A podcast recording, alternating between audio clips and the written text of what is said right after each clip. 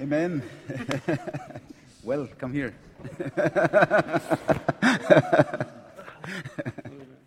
this is not punishing you. Well, good morning, everyone. Uh, I hope. Whoops. I hope this thing stays. good morning. I hope you understand my accent. If you uh, if you noticed how I walk, I walk like Egyptian.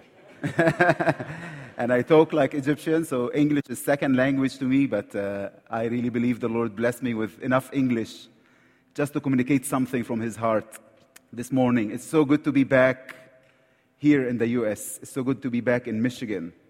It's so good to be back in this time. I feel this is uh, such a privilege for me and for my wife that, you know, we land for such a time as this and we be here in this time.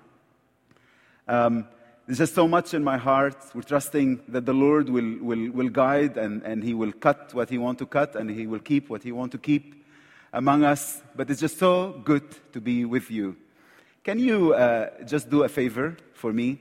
These days, I'm just uh, so consumed by, by the whole theme of the kingdom. It's been a couple of years, not just these days.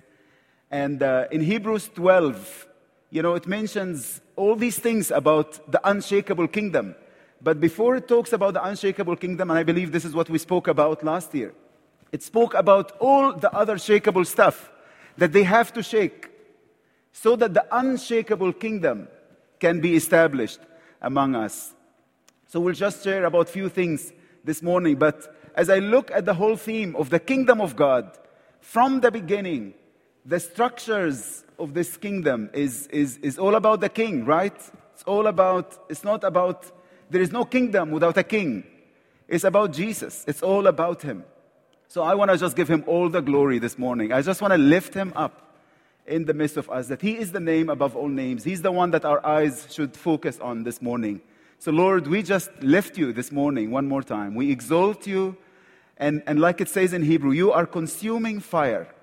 You're consuming fire. So, you're jealous, God. We love you, Lord. And we thank you for creating this family among us, Lord. Thank you, Father. Thank you for this morning, Lord. Thank you for leading us. Thank you for guiding us. Thank you for bringing forth what you bring, what you want to bring forth with the anointing of your Holy Spirit. In Jesus' name. Amen. Um, so from Genesis, I see that, that it's all on the foundations of family. From the beginning, God spoke to Abraham and said, From your family, I will bless all the nations of the earth. From your family, I will extend my kingdom all over the place. So we're, we're practicing. We're practicing how to be a family. We're learning how to become, uh, and of course, there's a lot of dysfunctional families, right? So we're practicing how to be a functional family, a good family. No one got it right. In every family, there is conflict. In every family, there is jealousies. Well, even the family of Abraham. uh, uh, so I get privileged to be working a lot with uh, some of the other children of Abraham in the Middle East and in North Africa. And uh, I get privileged so much to see, you know, how God comes and heals the rejections of Ishmael and the descendants of Ishmael, how God comes and bypasses, you know, all the barriers and all the, the, the, the conflicts and all the, the, the, the, mess that is in the minds of people. And uh, if you know what I'm talking about, we're talking about a true mess of politics mixed with economies, mixed with wars. And this is the wars you see and you hear about. And, and, uh, uh, and it looks like such bad news. But what we experience on the ground is something different. That yes, it is bad news because there is death and there is conflict and there is complications, and we don't even understand a lot about those wars, what's happening with them exactly, and who is exactly against who, and where are the hidden agendas, and, and what's under the table, and, and it's complicated politically. But when it comes to God want to establish his kingdom. I can see this very clearly. It's not complicated. He's shaking everything that is shakeable. He's shaking religions that have taken the people for hundreds of years captive. He's shaking political systems that controlled people. He's, he's shaking all kinds of things.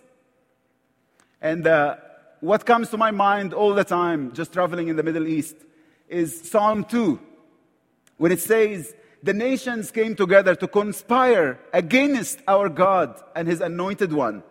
You remember those verses? But you know, after that it says, Well, the one seated on heaven laughs. he laughs about it. It's not a big deal for him. And that's the same for us here in the US. Just before we dive in, I, uh, I, uh, I'm not going to let you go.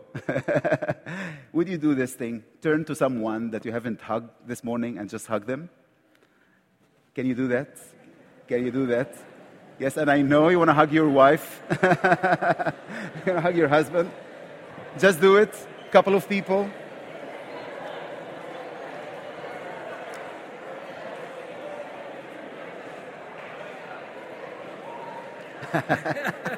Give you a hug. شكرا حبيبي صباح الخير كيفك؟ اليوم؟ الحمد لله الحمد بخير. لله كيف مشتاقين. احوالك؟ الله اهلا يخليك. بيك اهلا بيك الاسم حيدر هي هيدا هاي بيك هاي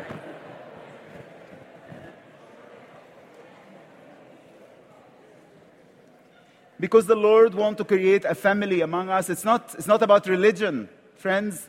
It's not about them and us.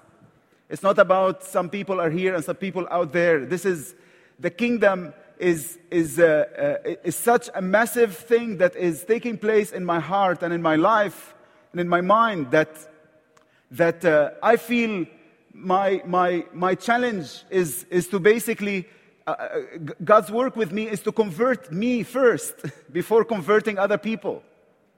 For years and years and years, for me, it was, you know, it's, it's uh, you know, I know the truth. You, you haven't got it, you know. But uh, if, if I want to summarize my life today, after all those years of serving the Lord, after witnessing what I witnessed, and I love those verses that the Lord gave me uh, uh, more than 20 years ago, before going to all those trips in the Middle East and so on. And uh, the verse is from Isaiah 43, and it says, You are my witnesses, declares the Lord, that I am God. And right from the beginning, the Lord spoke to my heart, saying, Henny, you are my witness. This is your job. That I'm God, I'm God, this is my job. so don't mix the two together. You know, you are my witness and I'm God. So that's, that's all that is happening. So if I summarize my life, I would put it in this statement I am a hungry beggar that want to tell other hungry beggars where to find food, where to find God, where to find the better life, where to find the kingdom of righteousness, peace, and joy. So God is busy for the last 20 years plus converting me from my religion to the kingdom. And I feel the more God converts me from my religious mindset, activities, um, forms, traditions, the more He deliver me from my religion, the more into His kingdom, the more others will be delivered from their religion into the kingdom. You see, there is so many good religions, but what we have is more than religion. What we have is much more than religion. What we have is really, in truth, in essence, it's called the kingdom, the kingdom of God. And it's about the king and his family. the king and the families of the nations of the earth. The king and his bride. You are his bride. I know, man, we struggle with that, but you know, we have just to get over it. it's about a groom with his bride. It's about a king that he wants his church from every tribe, from every tongue, from every nation to be presented before the throne. And this is the promise that God has given us in Revelations from every tribe, from every tongue, from every nation. This is why I can go to those nations, not because I know theologically how to convince people and how to convert people. No, I know nothing. I cannot change anyone, and I know this so well since I got married, you know? Yeah? you agree with me? you cannot change your spouse. You know that. But you can pray for them and you can love them, you know, and that will be the, the, you know, the best thing you can do so that they can change. And most of the time I realize, well, I'm the one that needed to change. So I don't want to take uh, uh, uh, too much time with all those introductions, but I want to dive in and I want to, I want to have you enjoy watching one of the, of the stories that we witness there in the Middle East. And I think it's just going to help us with, with what the Lord has for us in this message. So I asked my friends to, to prepare it. Just watch that story. It's, it's a story that happened here in the US, so it concerns you and our nation here. So let's just have a look at this. 48% of the Muslim in the United States of America believe that they are Muslim first, they are American second.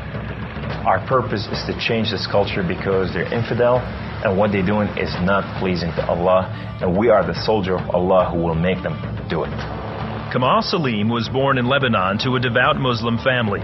As early as four years old, he remembers sitting at the kitchen table while his mother taught him about the Quran and his duty to Allah and jihad. From my childhood, my mom said, One day you'll be a martyr, my son. You will die for the sake of Allah and you will exalt Islam. She said, If you kill a Jew, my son, your hand will light up before the throne of Allah, and the host of heaven will celebrate what you have done. Kamal was seven when his parents sent him to Muslim training camps to learn to use weapons and engage and kill the enemy. The boys were also taught another, more subtle form of warfare. We were training for what's called culture jihad, which is shifting cultures. Culture jihad is it's unlike the sword, unlike the rifle, it is the jihad that will come into your world. By his 20s, Kamal was chosen to wage cultural jihad on America. In Islam, uh, liberty, freedom, monarchy, all these are idols, and these must be brought down. So the liberty that you have in the United States of America, it's it's anti-Islam. You know, so America must be changed. So I moved to the Bible Belt specifically. The Bible Belt was the strongest of the strongest. That's where the uh, the stout Christians are, and I want to take on the best of the best because I considered myself as as a sword of Islam. I thought I'm anointed, I'm unique, I'm selected, I'm coming to a country and a culture to change it, and I have the power of Allah with me. In the early 1980s, Kamal entrenched himself in a small Midwestern town. He began targeting men from poor neighborhoods to recruit them to the Muslim faith. But one afternoon, his life would be in the hands of those he hated the most. I was going from one place to another to do a recruitment, and that day I had a car wreck. The car wreck was so severe, I ejected out of my car, landed on my neck, broke my neck in two places.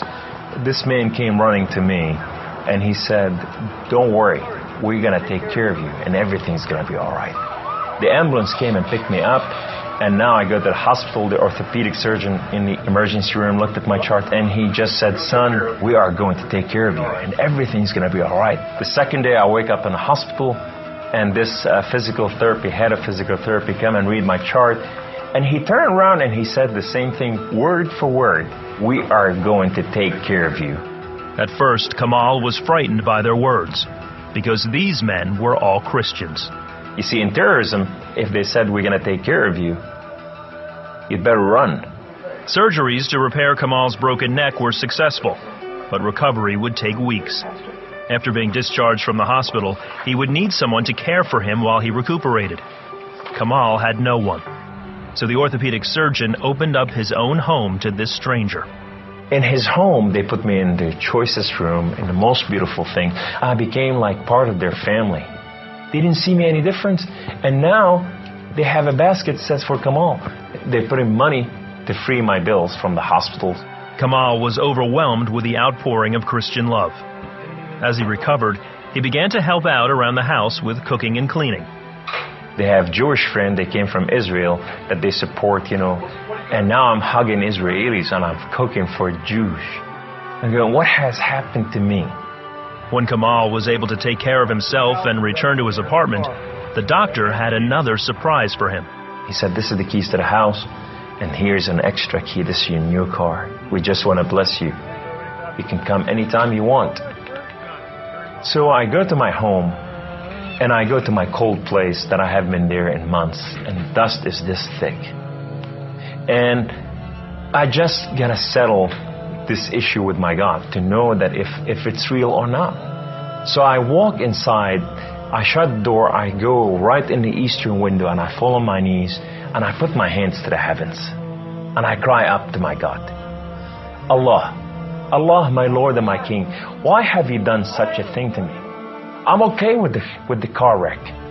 I'm okay with all this, but why did you put me among Christians? I'm confused. These Christian and Jews, they are, they're good people. There's nothing wrong with them. They don't want to kill us. They're not the same thing that I learned about them. Allah, these people have relationship with their God. These people, they cry out to the God and they answer them. I want to hear your voice. I want to hear you love me. If you're real, speak to me. I want to hear your voice. Guess what Allah said that day? Absolutely nothing. Kamal felt that because he questioned his faith, the honorable thing to do was to end his own life. So I went to reach out my guns and put it in the right place and clock out. I heard the voice. The voice knew me by name. Said, Kamal, Kamal, Kamal. Why don't you call on God of Father Abraham and Isaac and Jacob? And now I fell on my knees and I put my hands to the heavens immediately as I heard the voice and I cried out with every fiber within me. God the Father Abraham, if you are real, would you speak to me? God the Father Abraham, if you are real, I want to know you. Well, God of Father Abraham came to a room and he filled the room with his glory and his name was Yahweh. The Lord is one. In his hand, he has holes in his hand. He has holes in his feet. His name is Jesus. I said to him, Who are you, my Lord? Who are you? He said, I am that I am. I said, I'm a simple man with a simple mind. What is that supposed to mean? He said, I am the Alpha. I am the Omega. I am the beginning. I am the end. I am everything that is in between. I have known you before I formed the foundation of the earth. I have loved you before I formed you in your mother womb. Rise up. Rise up, come on. Kum. You are my warrior. You are not their warrior. And I said to him, I said, My Lord, my Lord, I will live and die for you. He said, Do not die for me. I died for you that you may live. That day, instead of taking his life, Kamal gave it to Jesus. He now has a new mission and travels the country challenging Muslims to question their allegiance to Allah. My heart desire is to reach out for my brothers and sisters, the Muslim out there, 1.5 billion Muslim, that they are living out there and Thank you so they much. have not tasted freedom. Thank you so much. and There's so many stories like this. God is reaching out to those ones. God is coming, bypassing mindsets. Mindsets that for years and years and years were set in a certain way, certain religious ways, certain political ways. You see, my friends, knowledge, knowledge for the Jewish people is much more than information. Knowledge is not just sets of informations. Knowledge and understanding for the Jewish people is experience, is heart. It's so much more than just informations. Truth is not set and lists of right and wrong. Is no more the tree of the knowledge of the good and evil. Truth is now a person. Truth is Jesus. Truth comes and shakes everything else. The message I have in my heart today is, is for us here in Crossroads, here in Grand Rapids, and here in America. I noticed every time driving to come to the church, this last week we came a couple of times here, and uh, you come to this light, and it's always yellow here. I don't know if you know what I'm talking about. And, uh, you know, you're not sure whose turn it is, especially if this car is coming from the other sides. And your church is called Crossroads as well. so it's, it's interesting for me. I feel like I'm coming to Crossroads and I always come to this light. You know, after I cross the bridge. and it feels to me as if we are in a season like that here in America. It's like you're crossing a bridge, but you're going to Crossroads, and there's, there's a lie that, that you're not sure about. And you kind of slow down a little bit. What I feel in my heart is very, very similar here in the US, very similar to my own nation, actually. My own nation that one day, thousands of years ago, was a top civilization. Was, right? You read about Egypt, you know? So, uh, you know, we used to be proud. you know, now we are very humbled. Well, the Lord still finds pride in us and, and works in us. But as if God is shaking this nation here, another great civilization. And as I was praying for this service, the Lord was giving me so much analogies, like Egypt, like the US today, like Egypt in the old times. And so I went to Isaiah 19. For those who like to open it, you may open it. And it feels exactly like this. The first few verses. See Isaiah 19, verse 1. It's prophecies about Egypt. And it says, See, the Lord rides on a swift cloud and is coming to Egypt.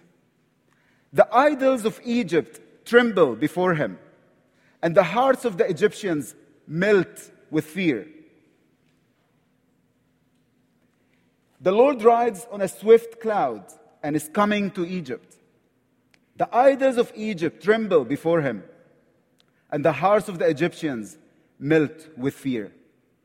You see, that time, the Egyptians had so many other gods.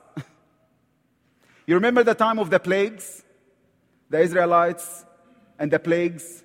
God wanted to set his people free out of Egypt. A lot of those plagues that God used, they were idols. They were gods that the Egyptians worshipped. So, for example, the Egyptians worshipped the river Nile. So the Nile became blood. You remember that plague? The Egyptians worshipped the sun. Sun worship always started from Egypt. The Egyptians worshipped the sun, so the sun became dark.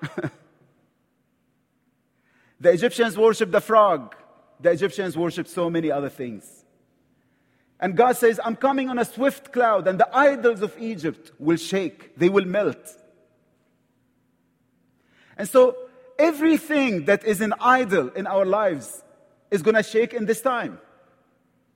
It's still the message of the unshakable kingdom coming back and forth, coming back and forth. For as it says in Hebrews 12, our God is consuming fire. So God was showing the Egyptians in this time a couple of things. He was showing them that this God that you are worshiping, number one, is not a good God. it will harm you. Number two, this God is is not perfect, is not almighty. I control this God because I'm the God of this God. and I will switch it on and off as I wish. I say, frogs, go. frogs, go. Frogs, stop. Frogs, stop.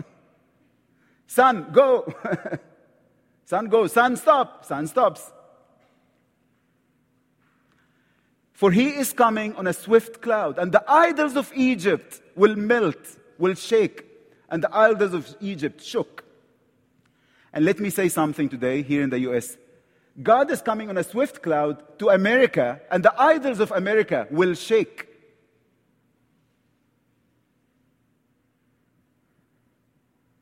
And the same gods that the Egyptians trusted and loved and worshipped and thought this is the source of their greatness, the same gods that harmed them because they are not good gods. So, whatever idols that took place among us here, they will shake. They are shaking. This is what you are witnessing today. This is the crossroads that we are in. There's a lot of shaking around us, there is a lot of news. So, if freedom in America became an idol, freedom will plague you. Because freedom cannot become God. you cannot take freedom that far. And you know what I'm talking about? because my definition for freedom is the biblical definition. You know the truth, and the truth set you free. So for everything that is godly, there is a false of it. and it's amazing, you know, that in the recent, you know, Supreme Court decision, you know, the words love wins. To totally distort something that is from heaven. you know, some of my friends, they, they, you know, they say, no, no, no, no, true love wins. It's true. True love. Not just love wins. What is the definition of that love? well, let me tell you, God so loved the world that he, he died. so if you took freedom further and you made it your God, freedom will plague you. the idols of Egypt will melt, the idols of America will shake. But that's, that is, you know, that's the bad news. What's, what's, what's the solution? what do we do from here? I think the Bible speaks so much instructions for us and so much preparations for this time. And I feel this is an amazing season of grace. This is an amazing time of preparing ourselves. Deep in my heart and in my spirit, I don't know how much shaking is going to happen and what's really coming ahead. But I know that the one seated in heaven laughs. I know that He is a good God. I know He will not take me somewhere and put me in experiences beyond grace that He can give me to go through those experiences. I know from the story of the three that were put on the fire that the fourth one will come even in the middle of the fire.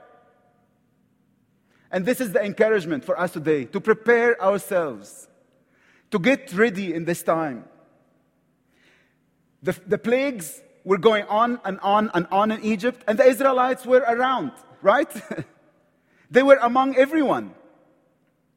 And Jesus said that to the disciples, said, I'm not going to take you out of the world. I will keep you there, but I'm going to watch over you. I want to walk with you. And the same message for us today. God is not going to take us out of the plagues. He wants us actually to witness how much He is going to be God in the midst of it, and how much He's consuming fire, and how much He's jealous for His people. And in fact, I think if there is hope among us today, the hope is for you and I, friends, to rise up in this time, to stand on behalf of our city, to stand on behalf of our nation, and to ask God for mercy. I love the last plague. You know, uh, uh, we know the story. We know the end of the story. We know what happened. There was plague after plague. Ten times. Ten times. And every time, Pharaoh becomes more hardened. So I don't know how many times things are going to happen here.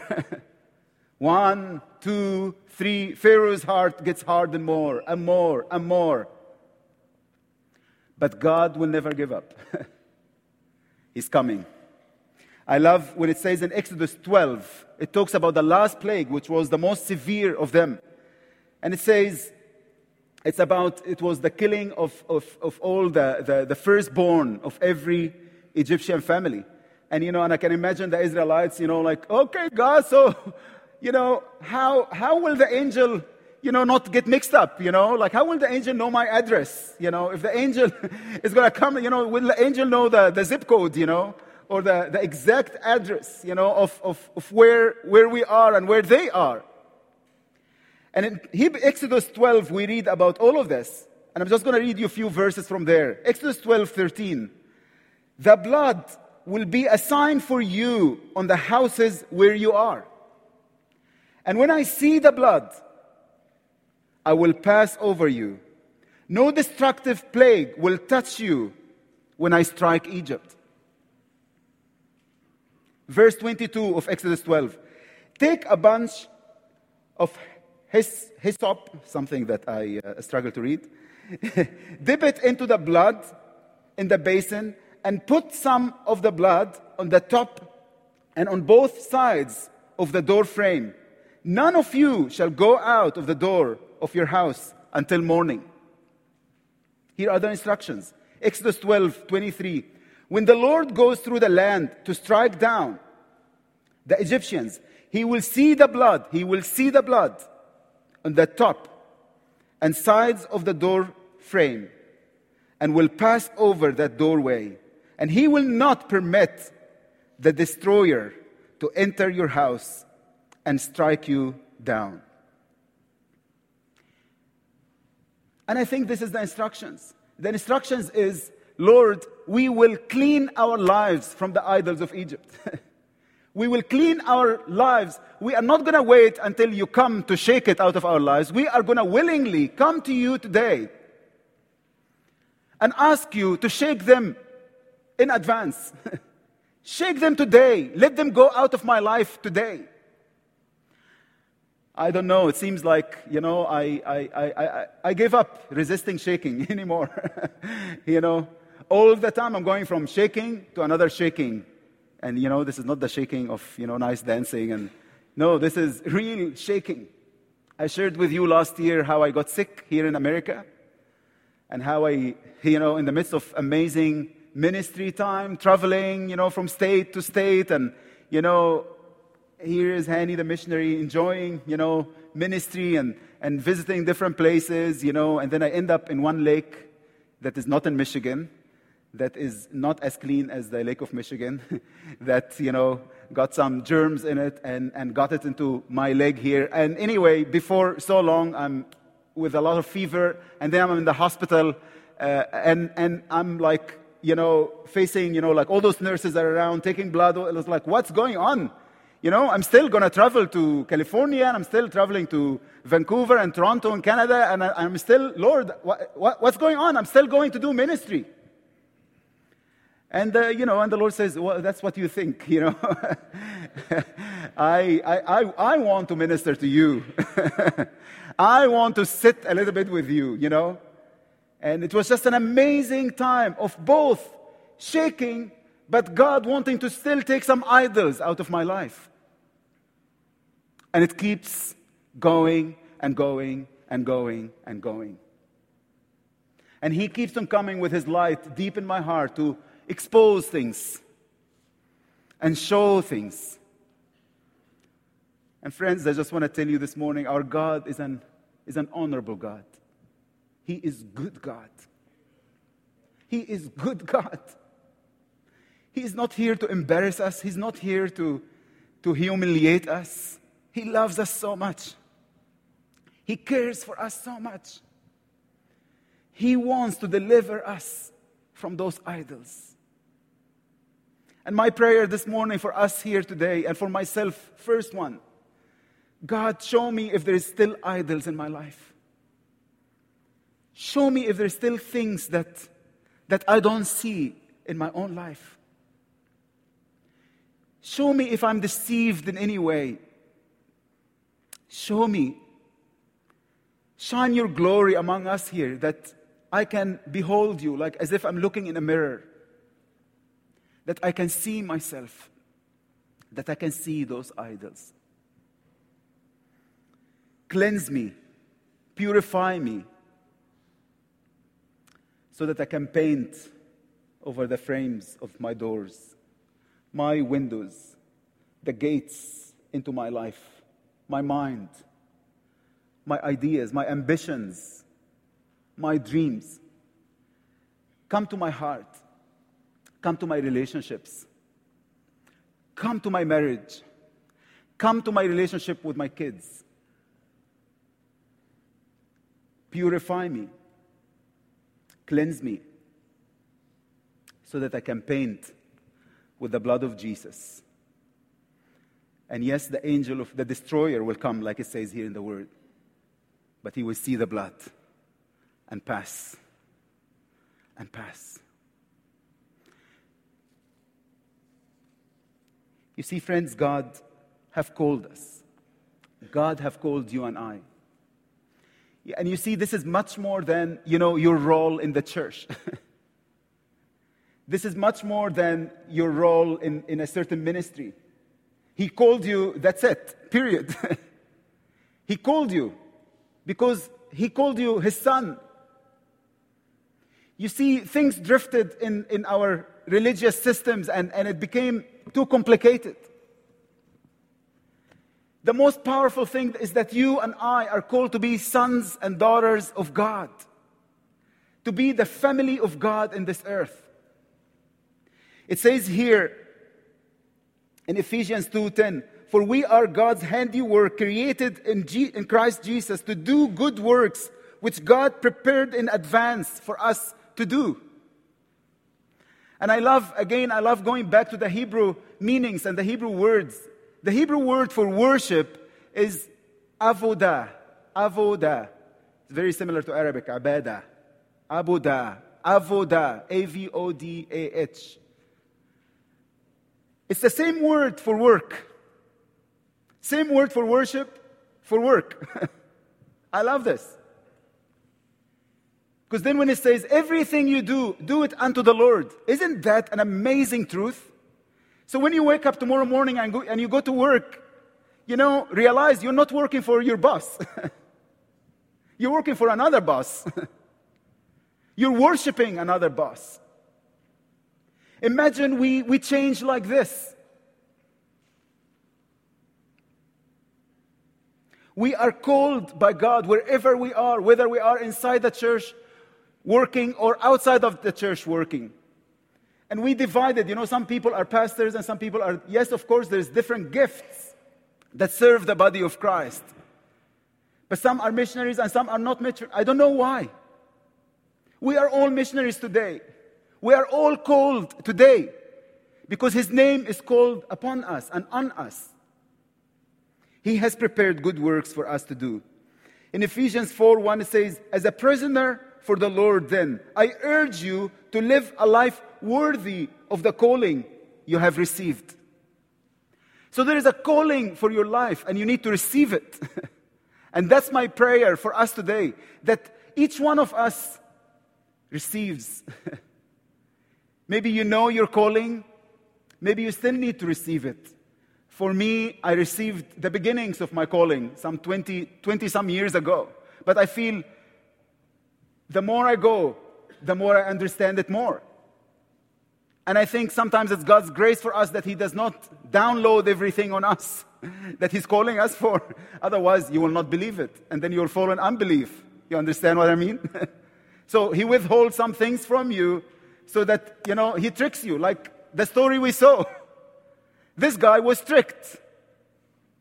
Because God is a good God. God is not judging him. God wants to save him and bring him to salvation. Same God is our God. He wants to bypass barriers that we have put in our minds, in our hearts. He wants to come today and He wants us to rise up to this place of our calling that He called us with. And He wants to help us with His Spirit to live a life worthy of that call, like it says here in Ephesians 4. A life worthy of that call. You know, that verse humbles me so much. Lord, how can I live a life worthy of just what I understand up till now, of what you called me for to accomplish in my life? I can't. I know that I can't. That's why I need His Spirit. That's why I, I beg Him day after day help me to live this life that is worthy of that call that you called me. So it's not about our own strength. But here is the other verse that encourages me so much to keep going. 1 Thessalonians 5:24. The one who calls you is faithful, and he will do it. Isn't that amazing? The one who called you is faithful, and he's the one that's going to do it anyway. So, what is the password? the password, you know, for us is yes, Lord. yes, Lord. I know, I mean, I can't imagine being Mary, you know, when, when, you know, Mary was just engaged and the angel comes, you know, and say to her, you know what, Mary, in the dream, and he says to her, you know what, you are gonna be pregnant without a man. Wow. without a man. Yes, and, and, and, and you are you're gonna be pregnant with the savior of the world. Really? She didn't question anything. You know, when you read in Matthew 1, in the same, uh, I'm not sure if it's mentioned in Matthew or one of the other uh, uh, Gospels, in the, same, in the same chapter, you know, the angel comes to Zechariah and tells him the same thing. You know, here's the difference between the faith of a woman and the faith of a man. not really. We, we, we men are. faith comes from him anyway, so women, don't be proud now, okay? and, and Mary says, Yes, Lord. Zechariah started to question, you know, how is this going to happen? No, no, no. And then, then hmm, he couldn't speak anymore. he was silent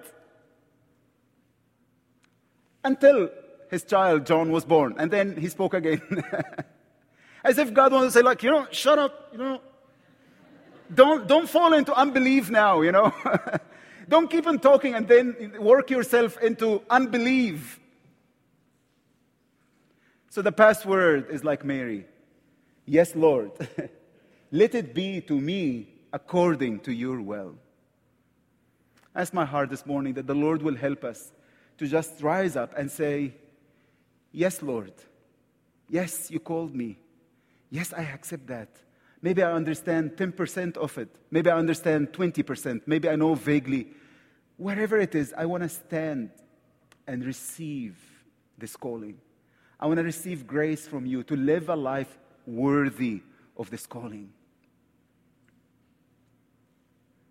The nation needs you, friends, brothers and sisters. Your great, amazing nation, this amazing civilization, this amazing country needs you to rise up in this time, to not be shaken, to not be afraid, to not be overwhelmed with what's happening with the plagues that are going on around you. To just do your job, prepare that painting of the blood around your frames and your gates and your doors and your families. And you know, I'm not someone that is just so diving, you know, I mean, I'm from Egypt, right from the Middle East. All the countries around Israel is shaking so much. All kinds of things are happening. It's so complicated, you know. I felt like, eh, you know, a few months ago, I felt like, you know what, I should just take two years holiday, stay at home, and study end time prophecies and just to learn, you know, what to do, how to prepare myself for the coming season. That's how I was thinking. And you know, one morning I just woke up and in just my normal time with the Lord, with coffee. Helps a lot. I see the Lord so much in the coffee. I thank Him that this is, this is, you know, that He put me in the only planet that have coffee in it, you know. Uh, you know, that's why, you know, I also have safe planet Earth, you know. It's, it's the only planet that have coffee, so, you know, it's a good one. And the Lord, and I'm just like a child with the Lord, and I felt one morning the Lord spoke to me something very simple and just saying, Hani, you know, do you really want to learn about end times? Can I give it to you? of course, you know, I would like to get it from you, you know, rather than just like maybe make mistake with, when I'm studying Revelations or, you know, this or that, or maybe I read the wrong book. Anybody can relate to me about these things, or I'm just the only one? You know, maybe I just read one perspective and I missed the other perspective, you know. You see, friends, it delivers me so much that truth is much more than books, than information. And I'm not shooting all the books out, or, but I just want to say, read, read that book much more than all the other books. Read that book more. But, but not, don't just read the book, you know, read the author of the book. You know, read it and then close your eyes or open your eyes or whatever. And let truth be a person. Let truth be the person of Jesus. It's much bigger than just written forms and lists of things. Back to my story that morning with the coffee, and the, and, and, and the Lord said, just open First Peter 4. And I open 1 Peter 4, and it starts like this The end of everything is near. so, so I took another sip of the coffee and I said, Yeah. yes, really, the Lord is, is actually, you know, I'm not just imagining, I'm not talking to myself, you know, when the Lord speaks to you, you also doubt sometime. It's all included, right? it's all included in the same price.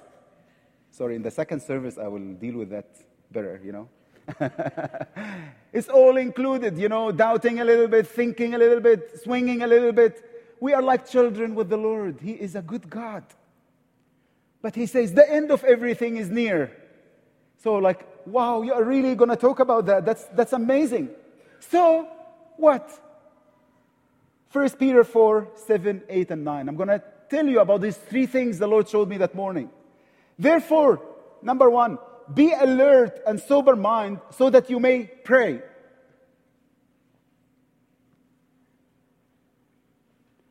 Above all, love each other deeply. That's number two. because love covers over a multitude of sins. Number three, verse 9 offer hospitality to one another. what? offer hospitality to one another without grumbling. What? you know, like, no, no, tell me complicated things about end time that, uh, you know, that I, I take it and, and you know, and, and, and divide, you know, uh, uh devote, you know, three months in my life to understand them step by step and, you know, and then make glamorous, spectacular sermons that I can preach when I go to Crossroads in uh, July 5th. You know?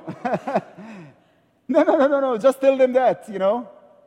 That the end of everything near, and all you need to do is pray, be sober, be alert. You know, this is the word they use, you know, when, when, when people are, uh, you know, when they drank a little bit, you know, are you sober? Can you drive? You know, and uh, maybe God is asking the same question about your life. Are you sober? Are you alert? Can you drive safely? and then notice the, the yellow light here. Notice that the bridge is a little bit narrow, you know, you know the bridge I'm talking about as you come from here? You know, if you drive, because I walk like Egyptian, I drive like Egyptian, you know. and, you know, you, you slow down, you know. it's funny, you know, I, I, I, I landed here and a friend of ours lent us a car in Chicago. And so I drove from Chicago to Grand Rapids. And I really, you know, I'm, I know, I've been here before, so I, I'm watching the, the speed limits, you know, and because there is speed limits here, you know. you know, if you're Egyptian, you know, this is the only time you have freedom in your life. Is when you're driving. so, you know, so I'm watching myself, but the cops still got me, you know. you know, so I'm stopping. But I know that I was obeying everything. So I said he was such a nice guy. I said to him, what did I do? Can you, can you tell me what did I do so that I learn from my mistake? He said, no, no, no, no, you, you actually, you're fine. It's just I noticed in the, in the satellite that you drive different. so I just want to make sure you're okay. like, wow, you know, there's still some goodness in this country, you know, like, uh, if any police find you in my country, like, yeah. you know, we have this joke in Egypt, you know, we say, you know what's the difference between the Catholic priest and the cop in Egypt? The Catholic priest, you confess and he gives you, you know, about the communion. But the cop in Egypt, you know, he gives you, then you confess.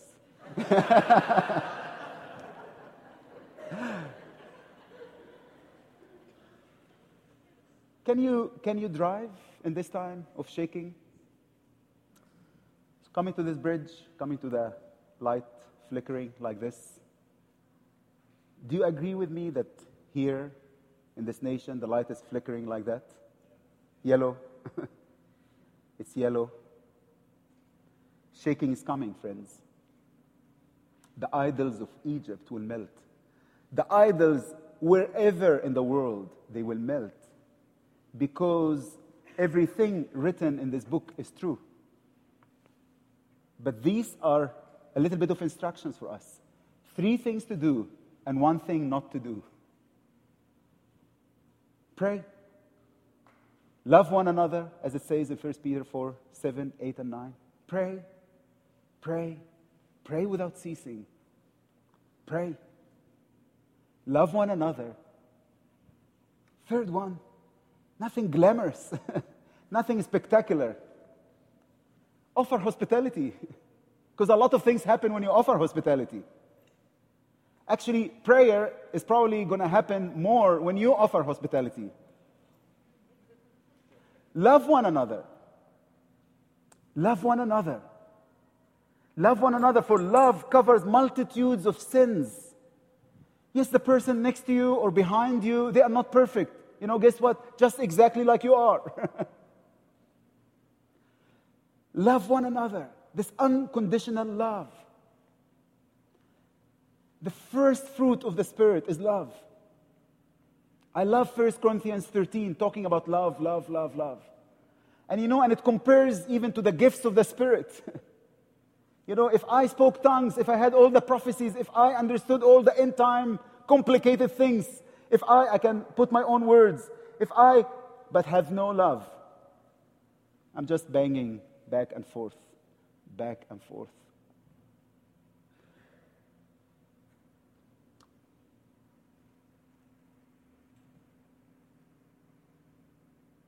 I don't even know how to love my own wife and my own family.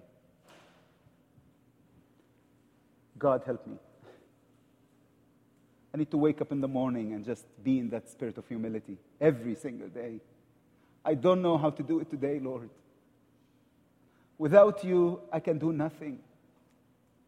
Help me today. But I also mentioned there's one thing that we are not to do it's mentioned so many times in the Word of God. Luke 12 32. Do not be afraid. Do not be afraid, little flock, for your Father has been pleased to give you the kingdom. Do not be afraid, little flock, for your Father has been pleased to give you the kingdom.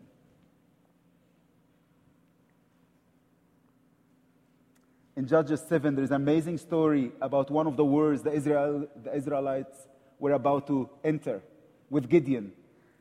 And just the, the, the, the, summary of it they were 32,000 Israelites. and God had to sift them from 32,000 to 300. Why? The Lord said to Gideon, You have too many men. I cannot deliver Midian into their hands, or Israel would boast against me. My own strength, and say, My own strength have saved me. What is saying from all of that is that, is that it's good what God is doing. It's good the shaking that is happening. It's good the sifting that is happening. You know, you know, you remember that story in the last part, you know, it was about the way they drink water, you know? And sometimes I wonder, you know, maybe he would have picked the other way than this way. Uh, first, he said, okay, here's 32,000 people. Who's afraid? And few thousands went back. 22,000, I guess, or something like that. But at the end, with the victory that God gave with the 300 only, everybody entered. everybody enjoyed. What the Lord is saying to us today is that don't be afraid, little flock. But there's almost something inside of me that, that is getting to understand more and more the kingdom, saying, you need to become little. you need to become like child. So I just want to invite us to some time of, of again worshiping the Lord, again coming to his presence. So I want to ask Jesse and the worship team to just come up again. Let's, enough talking now. Enough of all of this. Let's just enter. Let's come and receive some understanding today of our calling. Let's rise up. Let's slow down a little bit. Let's be careful with all the light, the yellow light that we see. Let's receive strength from the Lord today. At the end, you know, of Isaiah 19, in that day there will be an altar to the Lord in the heart of Egypt and a monument to the Lord at its borders. It will be a sign and witness to the Lord Almighty in the land of Egypt. May the Lord help us build an altar for Him here in America today. A sign for Him, a place of worship, a place of just seeking His face. We are not afraid. We are not, I'm not, I'm not slave to fear. We're not afraid. We don't need to be afraid. I am a child of God. Can I ask you to stand up, please, with me?